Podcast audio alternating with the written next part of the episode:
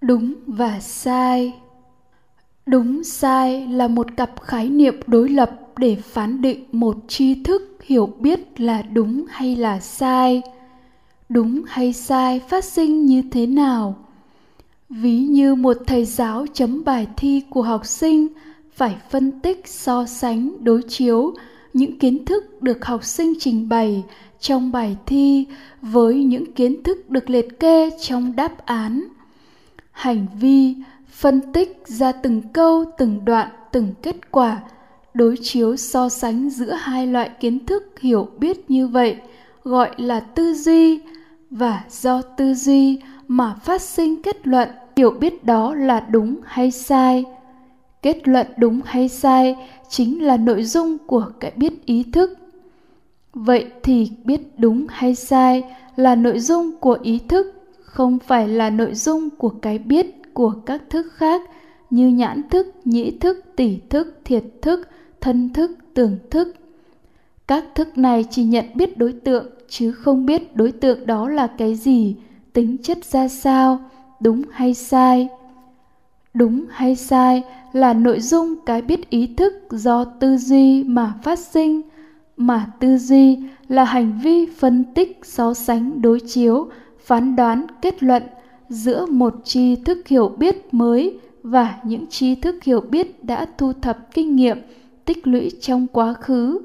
Các tri thức hiểu biết đó đã được mã hóa và lưu giữ trong kho chứa tâm thức dưới dạng thông tin, tương tự ổ nhớ máy vi tính. Nhưng trong những tri thức hiểu biết đã được thu thập, tích lũy trong quá khứ đó cũng được phân làm hai loại một loại tri thức hiểu biết đúng sự thật mà thuật ngữ phật học gọi là minh và một loại tri thức hiểu biết không đúng sự thật mà thuật ngữ phật học gọi là vô minh.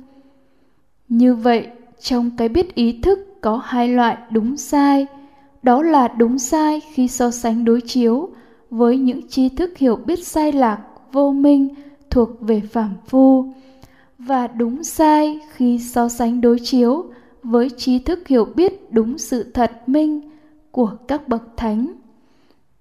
Một, đúng và sai của phàm phu. Trong kho chứa tâm thức của phàm phu, lưu giữ những thông tin về những tri thức hiểu biết sai lạc từ vô thủy, đó là vô minh. Cụ thể là ý thức nhị nguyên, tâm biết cảnh, khổ tập diệt đạo ở nơi thế giới ngoại cảnh, sắc thanh hương vị xúc pháp là tư tưởng cái này là của ta, là ta là bản ngã của ta, là thường kiến, ngã kiến, là bốn điên đảo thường lạc ngã tịnh. Tư duy của phàm phu sẽ so sánh đối chiếu một tri thức hiểu biết mới với tri thức hiểu biết sai lạc này. Nên đúng hay sai là đúng sai với vô minh, thường kiến, ngã kiến. Nói theo cách khác, đúng sai của phàm phu là đúng sai với hệ quy chiếu vô minh. Ví như anh thanh niên có hàm răng tốt, ăn xong cái bánh đa vừa quạt liền nói, tôi biết bánh đa này giòn quá. Tri thức hiểu biết mà anh ta vừa truyền tải là bánh đa này giòn nghĩa là giòn sẵn có, thường xuyên có, thường hằng thường trú nơi cái bánh đa.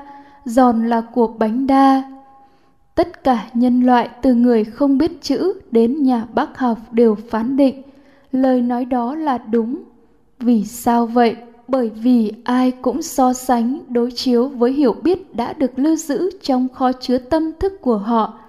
Ngọt nằm trong đường và của đường, mặn nằm trong muối và của muối, ngon dở nằm trong thức ăn và của thức ăn, giòn nằm trong bánh đa và của bánh đa tư duy như vậy đương nhiên sẽ đi đến kết luận, hiểu biết của anh thanh niên là đúng nhưng đây là đúng với hiểu biết vô minh của nhân loại, chứ hiểu biết đó không đúng với sự thật vì rằng nếu hiểu biết giòn nằm trong bánh đa, của bánh đa là đúng sự thật, thì tất cả mọi người, ai ăn cũng cảm nhận được cái giòn ấy như anh thanh niên có răng tốt kia.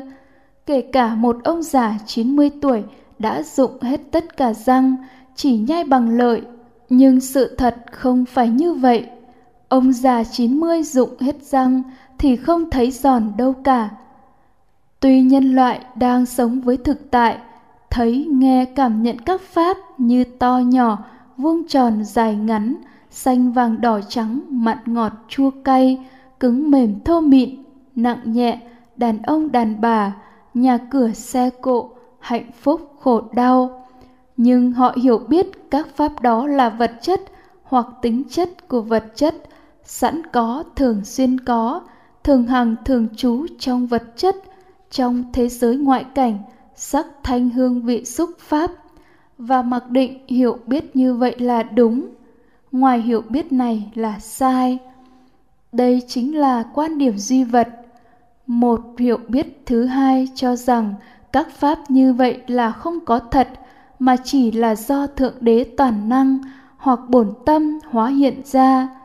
Đây mới là đúng, ngoài ra là sai. Đây chính là quan điểm duy tâm. Đúng và sai của phàm phu như vậy đưa đến tranh cãi, hơn thua, đưa đến các cuộc chiến tranh miệng lưỡi là khởi đầu của các cuộc chiến tranh binh khí hủy diệt nhau. Vì sao vậy? Vì trong đúng sai đó đã mang nội dung ngã kiến, chấp thủ một bản ngã không sinh, không diệt. Hai, đúng và sai của bậc thánh. Đúng và sai của bậc thánh là đúng sai đối với sự thật của các pháp. Ví như khi quan sát sự thật trong ví dụ trên, hàm răng tốt là một nhân, bánh đa nướng giòn là nhân thứ hai nhưng chưa tiếp xúc nhau thì chưa có cái giòn nào cả. Khi bánh đa tiếp xúc với hàm răng tốt thì lập tức phát sinh cảm giác giòn mà thánh hay phàm đều cảm nhận được. Đây mới là giòn thực, là thực tại của cuộc sống hàng ngày. Nó là một cảm giác hay thuật ngữ phật học gọi là cảm thọ, thuộc phạm chủ tâm chứ không phải vật chất. Xúc sinh cảm giác giòn sinh xúc diệt cảm giác giòn diệt. Vì vậy, cảm giác giòn vô thường, không sẵn có, không thường xuyên có, không thường hàng thường trú trong bánh đa. Cảm giác giòn cũng vô chủ, vô sở hữu, nên không phải là của bánh đa.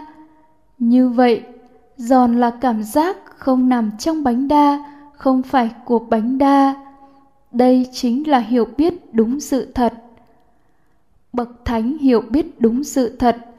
Thực tại cuộc sống này chính là những đối tượng được thấy, được nghe, được cảm nhận là cảm thọ. Do sáu căn tiếp xúc sáu trần phát sinh ra, nó đều vô thường, vô chủ, vô sở hữu, vô ngã.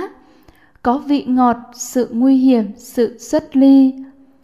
Vì vậy, những pháp như to nhỏ, vuông tròn, dài ngắn xanh vàng đỏ trắng, mặn ngọt chua cay, cứng mềm thô mịn, đàn ông, đàn bà, nhà cửa, xe cộ, hạnh phúc, khổ đau đều là cảm thọ do sáu căn tiếp xúc sáu trần phát sinh ra, đều vô thường, vô chủ, không phải là vật chất, không thường hằng, không thường trú nơi thế giới ngoại cảnh, sắc thanh hương vị xúc pháp.